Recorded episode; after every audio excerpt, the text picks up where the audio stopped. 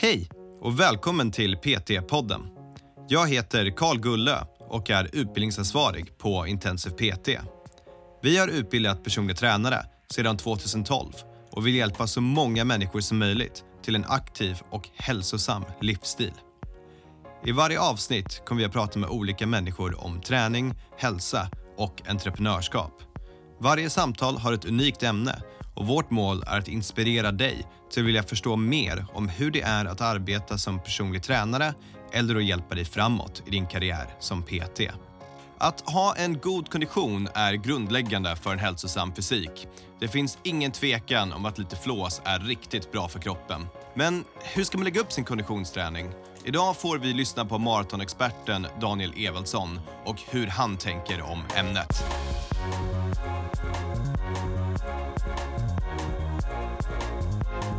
Eh, Då ligger du över zon 4. Zon 5 är alltså över där, det är då du börjar dra på dig mjölksyra.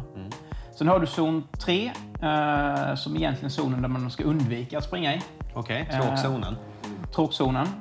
Eh, och sen zon 2, då, då ligger du på en nivå där vi pratar det som brukar kallas för snacktempo. När, när du åker snacka med den du har bredvid dig. Ja, som sagt, det var Daniel Evaldsson. En riktig cardio-junkie som har sprungit och cyklat hela sitt liv. Just nu jobbar han som personlig tränare och bloggar åt Intensiv PT. Och när det gäller konditionsträning så ser jag honom som en riktig guru.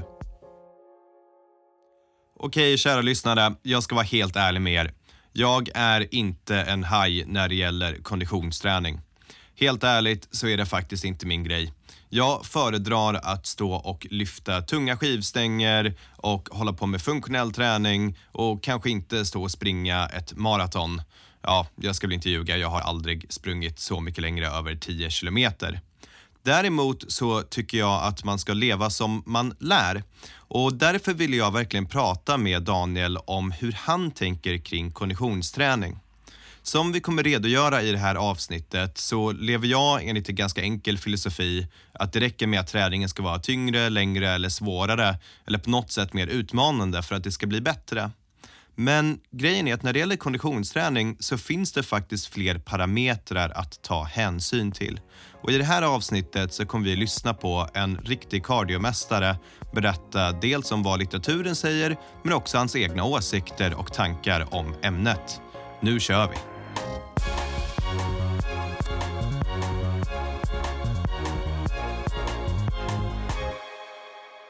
Jag frågade Erik på första intervjun vi gjorde hur många biceps curls han hade gjort i sitt liv. Det var tusentals. Börja med dig. Hur många biceps curls har du gjort i ditt liv? Ja, det är nog tiotal skulle jag tro. Tiotals. Okej, och hur många, hur många kilometer har du sprungit skulle du tro?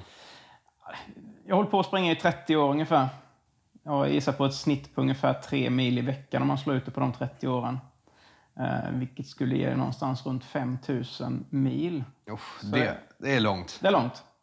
Det är väl lite drygt ett varv runt jorden skulle jag gissa. Det, och, och en och annan gång fram och tillbaka i Sverige. Ja, typ en gång om året eh, från norr till söder. Ja, det, är- det är riktigt imponerande. Och sen så lägger vi till lite skidåkning på det. Eller Ja. hur? Vad, vad mer gör du för något? Eh, jag cyklar en hel del. Mest mountainbike, men en del landsväg också. Eh, jag tävlar i OCR, alltså hinderbana, och eh, orientering också. Fast det är ju löpning där med, så att det går väl in i de där 5000 milen.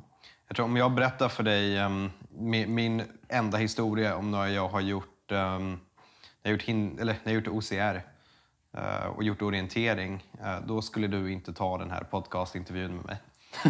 det, är, eh, vad är, liksom, du, du har gjort en hel del lopp under ditt liv skulle jag gissa på. Ja, det är några hundra. V- vad är det roligaste? Eller vad är det, vad är det, vi börjar så här. Vad är det sjukaste loppet du har gjort? Oj. Ehm, den, den mäktigaste upplevelsen jag haft tror jag faktiskt var förra sommaren. Eh, och det var inget lopp. Eh, jag var i Bergen och hade en dag över. Och eh, tog bergbanan upp på berget till Flöjen, som det heter där. Eh, och sen gav jag mig ut och sprang på berget. Jag hade tänkt att springa en, en slinga som går runt bergen, uppe i bergen. Bergen i bergen. Ja. Eh, 15-16 kilometer på fjället. Eh, stenig stig så här. Eh, och sen hade jag tänkt att ta kabinbanan ner på andra sidan och springa igen 3 kilometer genom stan tillbaka. Men när jag kom fram till kabinbanan så eh, var det så fantastiskt, var strålande solsken. Så att jag köpte lite pannkakor där på restaurangen och sen sprang jag tillbaka samma väg igen. Så jag fick ihop 33 kilometer i solsken på en dag där uppe i bergen. Eh, och det är nog en av de största löparupplevelserna jag haft i livet. Men det var ju ingen tävling på något sätt. Så. Det, det var bara fint. Det var bara det var livsnjutande på högsta nivå. Ja, vad härligt. Vilken prestation har du gjort som du är mest stolt över? Då? Ehm, det är nog Vasaloppet faktiskt. Ehm, vintern efter att jag gjorde en stor operation. Jag hade en tumör på balansnerven så att jag eh, låg på operationsbordet i 15 timmar ungefär. Uh, läkarna sa både inför och efter operationen att jag troligtvis aldrig mer skulle kunna springa i obanad terräng för min balans skulle bli så pass påverkad. Um, då var jag redan anmäld till Vasaloppet. Detta var i oktober, Vasaloppet går i första helgen i mars. Och jag gav mig fan på att jag skulle genomföra Vasaloppet. Fint. Jag hade åkt det tidigare. Uh, så jag visste ju lite vad det gick ut på. Men uh, jag tränade grymt mycket balans. Mm. Och jag vet inte hur många gånger jag trillade. Men jag tog mig till Mora på typ 8,5-9 timmar någonting. Coolt. Den är jag mest stolt över tror jag. Ja, det är en inspirerande story. Ja, Den är riktigt cool. Den är riktigt bra. Orsaken till varför vi sitter här idag är för att vi ska prata om konditionsträning. Och jag tror ju att man ska ladda ut om sånt som man kan och konditionsträning är väl det som ligger längst ifrån vad jag kan. Jag tänker ju ganska enkelt så här att så länge klienten springer snabbare, längre, ehm, ja, eller på något sätt gör en bättre prestation än sist så var det okej. Men som du har rätt ut för mig så är det inte, det finns fler parametrar än det. Så jag tänker vi börjar lite enkelt. Du har mig som en klient. Jag har sprungit några kilometer, liksom. jag kan springa fem kilometer kanske. Och så säger jag att mitt mål är att jag vill springa tio. Vi liksom börjar med den distansen. Vad, vad tänker du? Hur ska man börja tänka för den här klienten? Det, det är ju en rätt stor skillnad på att bara ta sig runt 10 kilometer eh, springande och göra det på en viss tid. Eh, så där måste man nog börja. Liksom. Är målet att bara ta sig runt? Klarar du i dagsläget att springa 5 kilometer eh, utan att stanna så gäller det nog bara att lära dig att springa lite, lite långsammare för då kommer du åka 10 också. Eh, där är inte skillnaden större mellan de distanserna. Pratar man sen om att börja göra vid specifika tider och så vidare så får man börja jobba med lite olika tempoträningar och så vidare. Ehm, men jag ser väl överlag när folk börjar komma igång att de som kanske är ytterligare lite sämre än vad, vad du är då om du klarar att springa 5 km i dagsläget. Så handlar det mycket om att börja med att vara ute den tiden som du kommer förvänta dig ha på 10 km. Säg att det kommer ta en timme ungefär. Att lära dig att vara ute i en timme. Men sen skitsamma om det blir att du springer i en minut och sen går du i två minuter och så springer du i en minut igen. Och så fortsätter du så till timmen har gått. Eh, Så börjar man där. Och sen nästa gång man springer så kanske man springer i, eller nästa vecka eller vad det nu kan bli. Eh, Så kan man springa en minut och går en minut så blir varannan så. Nästa gång så springer man 1.10 och går för 50 sekunder. Och så jobbar man sig ner hela tiden med intervallerna. Så då går det ganska så fort. En liten enkel progression. En enkel progression, ja precis. Men det, det hänger väldigt mycket på var är, är kunden idag. Liksom, i, I det första skedet. Man skulle väl börja med att testa av lite, så där, liksom, prova ut och jogga tillsammans och, och se. Liksom. Många gånger så går det ju alldeles för fort för de vill bli av med skiten så fort som möjligt. Bara. Ja, såklart. Eh, I mitt fall så börjar jag ju, tänker börja mina 10 kilometer så kör jag första två fort som fan för att få det överstökat. Ja, Men sen tar det ju slut där. det någonstans. straffar ju sig. Mm. Så att, eh, men det, är- det är ju ganska logiskt. Mm, det är klart.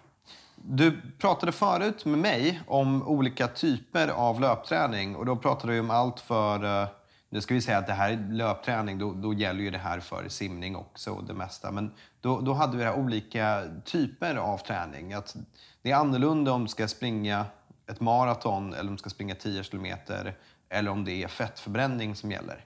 Det fanns lite olika nivåer och klasser här. Ja, precis. Ehm, vi har ju lite olika energisystem i kroppen. Eh, aerobt, anaerobt. eh, och så vidare. Det som kallas för fatmax. Eh, och, och där handlar det om att försöka hitta var, vilket har jag störst behov av för den utmaning som jag har framför mig. Ska jag göra ett eh, Coopers-test till exempel, att, som är många gånger konditionstester på typ polisutbildning i militären, uh, brandstation, brandmän och så här har det också. Eh, Det handlar om att springa så långt som möjligt på 12 minuter. Eh, Eller ibland för enkelhetens skull 13, 3 kilometer på så kort tid som möjligt istället. En lite enklare variant av det, men det är fortfarande samma test. Eh, där handlar det mer om att kunna utstå, ha en hög tröskel där man, och stå ut med mjölksyran som kommer ganska snabbt när man springer så pass fort. Ska man istället springa en maraton så funkar det inte att springa så fort. Mm. Så man drar på sig mjölksyra och då är det helt andra kapaciteter man behöver vara duktig på istället. Mm. Så det, är rätt stor skillnad beroende på det. Och det, det är framförallt energisystemen som spelar roll där, vad, hur man vill lyckas med det. Och hur då, om det är en klient som springer maraton, om vi tar det andra sidan på spektrumet, mm. inte Karl 10 km, utan vi, vi, vi, ska springa långt, ponera. Ja. Då upplever jag att många personer har rätt bra koll på det själva, eller de går ut och springer själva. Liksom. Mm. Men du säger att de kanske inte gör allting helt rätt. Att det handlar inte bara om att gå ut och springa de här långa distanserna. Nej, alltså tittar man, tittar man på statistik på maraton för de som springer riktigt bra så kan man säga att ju mer volym du har i träningen, ju fortare kommer du genomföra ditt maratonlopp. Mm. Uh, så kan du springa 10 timmar i veckan och kroppen håller för det, så är det det, det bästa att göra. Men tyvärr är det ju väldigt få klienter som vi har som har tid att lägga 10 timmar i veckan på löpträning. Mm. Sen vill man kanske också lägga in en eller två timmars styrketräning för att undvika skador och så vidare. Och många klienter kan inte börja springa 10 timmar i veckan för då kommer de skadade inom en månad liksom, och då, då är maratonloppet kört ändå. Mm. Uh, så där gäller det att börja hitta en, en, balans, eh, en polarisering i träningen. Att köra vissa pass långsamt och uh, långt mm. uh, för att bygga upp kroppen med vänja in kroppen vid rörelsemönstret, vänja leder, senor, ligament vid den långa belastningen som det blir. Eh, oftast på asfalt och också med maratonlopp. Ehm, man får också en betydligt högre eh, mitokondrietäthet, fler kapillärer i musklerna och så vidare av de här långa distanspassen. Ehm, sen har man ju sett det här med högintensiv intervallträning, HIT, som är väldigt poppis idag, att ge ungefär samma effekter som att springa långt också.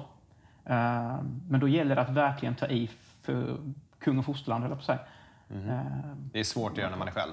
Det är svårt att göra när man är själv. Är man dåligt tränad så kommer de flesta inte upp i tillräckligt hög intensitet för att få de effekterna. Sen, de här som är ute och tränar själva, oftast blir det att man springer sin runda. Är den, är den relativt nybörjare så kanske det är en 5 km runda och så springer man samma runda två, tre gånger i veckan. Och man springer den ungefär samma tempo. Mm. Och man blir inte så jättemycket bättre för att en av träningens grundprinciper är att du blir bra på det du tränar på. Mm. Uh, och är det att springa 5 km på 30 minuter så kommer du bli jäkligt bra på att springa 5 km på 30 minuter. Sen när du har tränat ett år så kanske du är ner på 28 minuter. Mm. Uh, men du åker fortfarande springa 7 km kanske. Mm. Uh, så där gäller det att hitta variation. Att när du kör en distanspass, då ska du ligga i det vi kallar för zon 2. Kan du inte redogöra zonerna? Ja, jo, vi kan ta zonerna. Eh, man brukar dela in eh, pulszonerna då i, fem nivåer, är väl det vanligaste. Det finns lite olika skolor där, från tre till sju, åtta zoner. Men fem är det enklaste att, att räkna mellan. Eh, där zon fyra är väl det ungefär om du tänker att du springer så fort du kan mm. i ja, 20 minuter, mm. halvtimme. Då ligger du i övre zon 4. Zon 5 är alltså över där, det är då du börjar dra på dig mjölksyra. Mm. Sen har du zon 3, eh, som egentligen är zonen där man ska undvika att springa i. Okej, okay, tråkzonen. Eh, tråkzonen. Eh, och sen zon 2, då, då, ligger du på en nivå där vi pratar det som brukar kallas för snacktempo. Mm. När, när, du åker snacka med den du har bredvid dig. Kanske det som är tråkzonen då? Det blir, många upplever det som ganska långsamt och tycker att ja, det här ger ingenting. Mm. Det, det, är inte lönt att ligga här och, och mala. Men man har sett att effekterna som du får på kroppen i zon 2 respektive zon 3 är nästan identiska. Problemet med när du ligger i zon 3 är att det sliter ganska mycket mer på kroppen. Mm. Uh, du gör mycket mer energi och så vidare. Uh, och det är oftast där du hamnar när du springer din favoritrunda på och försöker slå nytt pass varje gång. Ja, mina 5 uh, kilometer. Dina 5 kilometer på 30 minuter. Ja. då hamnar du i zon 35. 3. 35, okej. Okay. um, Vilket gör att när du ska köra de här högintensiva passen sen, när du ska upp i zon 5, så är du för trött och för sliten för att köra de passen. Och då hamnar mm. du i zon 4 kanske, eller till och med i zon 3 även på dem. Det mm. går inte så jäkla mycket fortare. Mm. Uh, så då tappar du lite effekten av det. Så därför tycker jag att man ska dela upp det att kör jag långt så är det lugnt och ska ligga i zon 2. Uh, medan när jag kommer upp och kör intervallpasset, då ska jag upp i zon 5 och, och köra där uppe istället. Då ska det vara riktigt svinjobbigt. Så då kanske det kan vara en bra taktik för att hålla sig i zon 2 att ha en träningskompis som man Ja, springer med. definitivt. För att hålla sig på snacktempo. Så hålla sig på snacktempo, ja. Eh, har man sprungit ett tag sen så, så börjar man ju lära sig liksom att jag ska inte bli alldeles för flåsig här. Men eh, det är svårt. Känns kroppen bra och, och så här så är det ju lätt att det, det börjar gå lite fortare än vad det Ja. brukar. Ja, verkligen. verkligen. Ett bra tips är att undvika att springa samma runda varje gång för då har jag ingen tid jag ska försöka slå. Kanske släppa pulsklockan. Släppa pulsklockan också, ja. ja. Bara springa på känsla att ja, men, så här ska det kännas. Vill man gå in lite mer hardcore på det så kan man göra lite, lite tester för att hitta sina exakta pulszoner och då vet man att zon 2, då, då ska jag ligga mellan, eh, det är väldigt individuellt, men säg 130 till 150 till exempel. Och, Hur, hur testar man fram det här då? Det är ju superintressant. Ehm, det, det som är... Ska man göra det riktigt eh, avancerat så ska man göra en laktat och VO2 max-test. Men då får man göra ett riktigt labb. Eh, då tar man blodprover, man springer med sån här mask för ansiktet med, som analyserar hur mycket syre du gör av med och så vidare. Ehm, det brukar kosta några tusen lappar att göra ett sånt test. Ehm, det jag jobbar med själv är ju laktattester där man gör um, stickor i, i fingret och så höjer man hastigheten hela tiden. Och då ser man att mjölksyranivån i, i blodet brukar ligga på runt 1,5-2,5 millimol per liter. Eh, men när man kommer över sin så kallade tröskel eh, så börjar helt plötsligt, då kan inte kroppen ta hand om den mjölksyra som bildas i kroppen längre. Och då helt plötsligt sticker nivåerna iväg till 6, 7, 8, 10 eh, millimol. Och då, då börjar det bränna ordentligt i musklerna, så då, då orkar man inte så där länge till. Och då har du sprungit för fort helt Då har enkelt. sprungit för fort, ja. Eh, Så då, då lär man sig, ja men okej, då ligger din tröskel på den här hastigheten innan kurvan stack iväg. Eh, Och då, du, då vet du var zon 4 ligger. Och sen utifrån det så räknar man statistiskt ut var eh, zon 1, 2, 3 och 5 hamnar. Då. Ja, det låter ju lite mer eh, in, invecklat. Det låter väl lite bättre än min strategi av ja, spring fortare eller ja, spring Ja, längre. lite så är det. Eh, framförallt, alltså den här tröskeln, zon 4 är oftast inte så svår, för den känner du ganska snabbt. Har du gått över tröskeln så kommer du inte mer än kanske ett par minuter till, för sen har du så mycket mjölksyra så att du håller på att kräkas. Eh, så den, den nivån känner man av ganska så lätt. Eh, däremot att hitta var zon 2 ligger bara på ren känsla, det, det är ju det här snacktempot som vi pratade om innan, men annars, annars får man nog testa sig fram var, var den ligger. Okej, och då, då är jag intresserad av nästa sak. Då. För det, det största som kan hindra dig när du... Nu pratar vi bara om springa, men det kan ju vara vad som helst egentligen, Mm. eller hur? Det här, det, det här är, passar med simning också kanske, och cykelträning. Ja, framförallt cykel. Eh, Simning, så grundprincipen är densamma. Simning är en ganska teknisk gren eh, där det gäller att behärska tekniken. För, för många som börjar simma så hjälper liksom inte att ta i hur mycket som helst. Eh, För det går inte fortare, du blir bara tröttare för du bara ligger och plaskar. Liksom. Ja. Men för de som kan simma så är det, ja, då är det samma princip. Då tänker jag så här, det som kan stoppa dig i allt det här, det är ju när du drar på den där skadan. När Mm. du springer och sen så kanske du inte känner någonting, men några timmar efter du är klar, då börjar det göra ont vid knäskålen. Liksom. Mm. Du har sprungit runt ekvatorn då, in, typ. Har du dragit på några såna här skador? Oj, ja, jag har nog provat de flesta känns det som. Är det så? Ja, det, det blir ju många. Alltså löpning är en extremt skadedrabbad eh, idrott. Mycket Så överbelastningsskador. då min nästa fråga, hur undviker man det? Ehm, variation. eh, både i underlag, distans, fart. Eh, men också utrustning. Och då pratar vi egentligen skor. Ehm, för att få lite olika belastningar på, på kroppen. Eh, och det jag har lärt mig de sista åren så är det framförallt styrketräningen. Att den är, den är A och O. Jag läste så sent som för bara ett par veckor sedan om en studie om styrketräning att eller det var en metaanalys egentligen, en sammanställning av flera studier. Där de hade sett att överbelastningsskadorna minskade med 50 procent på de som la in en till två styrketräningspass i veckan. eh, Medan de akuta skadorna minskade med 30 procent. Ja. Och det, det tycker jag talar sitt tydliga språk, liksom, att man behöver lägga in lite styrketräning också. Så har du en klient som springer som du, tre mil i veckan, något sånt. Då hade du kanske råd gett dem att eh, gå ner till två mil och lägga in ett styrketräningspass i veckan. Ehm, ja, kanske snarare lägga till ett styrketräningspass. Ja. Eh, Men visst finns inte det utrymmet så i alla fall under den här perioden, under grundträningsperioden, Mhm. eh, så skulle jag rekommendera dem att lägga in ett styrketräningspass. Ja, men det, okay, det är också intressant, de här perioderna som vi har. Mm. Det brukar liksom, om du är styrketräning då är det baserat efter tävlingar och säsong. Mm. Jag antar här om vi pratar löpning, i min värld, jag kommer inte gå och springa om det regnar och är blaskigt och vinter ute. Liksom. Men så kanske inte ni tänker, ni, Nej, ni duktiga löparmänniskor. Vi springer som mest nu när det är skitväder. Men det är inte på grund av att det är skitväder. Hur, hur ser säsongen ut då? Um, Lite beroende på vad man har för mål med, med säsongen. Man brukar säga, ska man satsa riktigt på det här så sätter man upp en A-tävling. Mm. och det är årets huvudmål. Och det kan ju vara kanske Göteborgsvarvet, eller Stockholm Marathon eller Lidingöloppet eller vad det nu kan vara. Mm. Um, vi säger Stockholm Marathon bara som ett exempel. Då. Det går oftast i början av juni. Ja. Uh, och då går man in i en grundträningsperiod i början av december någonstans. Då, då handlar det om mycket mängdträning. Eh, många långpass, mycket distansträning för att just som jag sa innan bygga upp styrkan i kroppen, i, leder, ligament och, och, så vidare. Inte så mycket fart då. Och där lägger man också in styrketräning då för att bli, bli starkare helt mm. enkelt. Eh, och alltihopa det är en grundträningsperiod. Man bygger en, en bra bas för att sen åka med och hålla för en tuffare intervallträning när man börjar komma in i februari, mars. Eh, och där börjar man köra lite tävlingar också, men mer som träningstävlingar bara. Att få ett bra fartpass med lite konkurrens kanske. Då. Mm. Sen sista, lite beroende på hur, hur hårt man satsar och så vidare, så sista två veckorna, två till fyra veckorna innan eh, maran så drar man ner lite på träningen för att få en, en formtoppning. Då. Okay. Eh, sen efter det stora, stora loppet, är det då en mara så behöver man ganska så lång återhämtning. Eh, kanske en tre, fyra veckor innan man börjar komma igång och träna riktigt igen. Så pass? Ska man inte göra någonting då eller får man röra på sig lite? beror på lite hur, hur ambitiös du är. Eh, har du tränat kanske 5-6 mil i veckan innan mm. eh, så kan man mycket väl köra kanske två mil i veckan. Första mm. veckan direkt efter en mara så tycker jag nog inte man ska springa överhuvudtaget. Mm. Om, om man är motionär. Ja. Eh, för då är man så pass sliten. Eh, sen kan man börja dra igång lite lättare träning med lite, lite kortare pass och så. Man brukar säga en generell regel att eh, en veckas återhämtning per mil du har tävlat på. Sen är du återställd mm.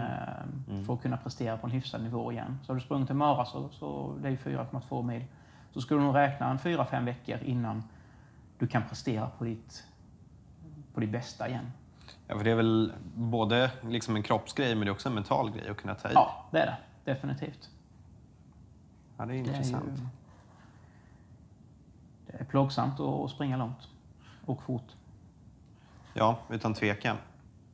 Jag, jag funderar på, när vi har de här personerna som springer för prestation, det är ju ett gäng. Mm. Och det är kanske det man hittar motivationen för. Men det finns ju ett helt annat gäng som springer bara för att det är skönt. Bara mm. för att det är avslappnande. Och hur ska man tänka kring de här personerna? Vill du ha en tydlig progression för dem? Nej, det är inte tvunget. Eh, alltså tittar du bara på att försöka få hälsoeffekterna av löpning så, så har du nog inget större behov av att ha en progression för det. Eh, utan där handlar det om att rekommendationen från WHO är ju att man ska eh, anstränga sig 30 minuter två gånger i veckan. Mm. Har jag för mig om inte jag missminner mig helt. Ja. Um, och, då räcker det ju att ut och njuta bara. Mm. Och, och springa i tempo så du blir andfådd och svett. Mm. Eh, that's it, det räcker för att få hälsoeffekten av löpning. Mm. Uh, och förhoppningsvis kan du även njuta av det också. Då. Uh, men då gäller det att försöka hitta en miljö där det också, du kan njuta av det. Mm. Sen om det är i skogen eller om det är ut med en sjökant eller om det är i innerstan eller på ett elljusspår, det, det är väldigt individuellt. Mm. Nej, vad är det? Själv har jag svårt att se att det kan vara på ett löpband i ett gym. Men, Nej, det har jag också. En av mina favoritgrejer det är när jag kommer till en ny stad. Jag reser ju en del. Mm. Så när jag kommer till en ny stad eller en ny plats så stoppa in hörlurarna eh, och sen bara gå ut och springa och utforska. Yep. Och springa med Google Maps kanske, eller för att hitta hem igen. Liksom. Mm. Men det bara gå ut och titta på saker och stanna och ta en bild. Och jag måste ha min selfie för Instagram. Liksom. Mm. Men eh, det tycker jag är riktigt skönt. Det är en av mina favoriter också. Det är ett väldigt bra sätt att turista på. Mm. Ja, det är fint. Jag tänker, vad mer kan du ha för tips för både då en personlig tränare som jobbar med klienter som är eh, konditionsinriktade eller kanske vill springa sitt första maraton. Mm. Och de här personliga tränarna kanske då jobbar mer i, i den traditionella gymvärlden. Men också för eventuella lyssnare som faktiskt själva är ute och springer en hel del, eller simmar eller cyklar, men vad, hur de ska tänka kring sin egna träning. Så två separata. Det ena hur ska PT tänka kring sina klienter och det andra hur ska man tänka kring sin egna träning? Mm. Um, jag tänker nog att det är lite, lite samma svar på båda frågorna faktiskt. Uh, två grejer jag tycker man ska ta med sig. Uh, nummer ett är variation. För att både att göra det roligare uh, men också för att undvika skador. För det, det är slitsamt framförallt med löpning. Men inte vara rädd för att beroende på lite vad man har för mål, men att även träna lite alternativt. Det blir kanske något cykelpass, något skidpass på vintern och, och lite simning och så vidare. Mm. Uh, och det andra är att, att skynda långsamt. Uh, sätter du igång, har du inte tränat alls eller kanske sprungit ett pass i veckan eller något sånt där tidigare eller till och med kanske två pass i månaden totalt så kan du inte gå på ett träningsprogram där du helt plötsligt ska springa fyra, fem pass i veckan. Uh, för det kommer du inte fixa. Kroppen kommer ta skada av det och du, det kommer bara gå några veckor och sen har du ont någonstans och då, då skiter sig hela satsningen och så tar det slut där. Mm. Och det finns ju hur många exempel som helst på folk som kommer på att, framförallt efter nyår, liksom att nu ska jag börja springa. Och så ger de sig ut och springer de som tokar mm. tre, fyra gånger i första veckan och sen blir de skadade och sen så, så tar det till nästa nyår innan de springer nästa gång igen. Mm. Och det är ju skittråkigt. Och, och det, det, spelar nog ingen roll om du är PT och ska hjälpa någon att komma igång eller om det är så att det, det är din egen träning som du ska göra. Att börja försiktigt eh, och sen öka vecka för vecka istället. Att, har du aldrig sprungit innan så kanske nöj dig med två gånger 30 minuter och försök jobba efter det här som jag sa innan. Att gå en minut, spring en minut. Mm. Och de första gångerna kanske det känns som att ja, du inte ens tagit i. Men, men låt det kännas så de första gångerna och känn hellre att du är nöjd att ja, men jag orkade faktiskt det här jag satt upp som mål framför mig. Eh, nästa vecka så, så kanske du kan springa i 10 minuter, sen går du i 2 minuter, så springer du 10 minuter igen och så kommer du upp till en halvtimme press. Och då är vi tillbaka till det här jag säger. Lite snabbare, lite längre, någon typ av förbättring. Ja, ja det. Perfekt. Tack så mycket.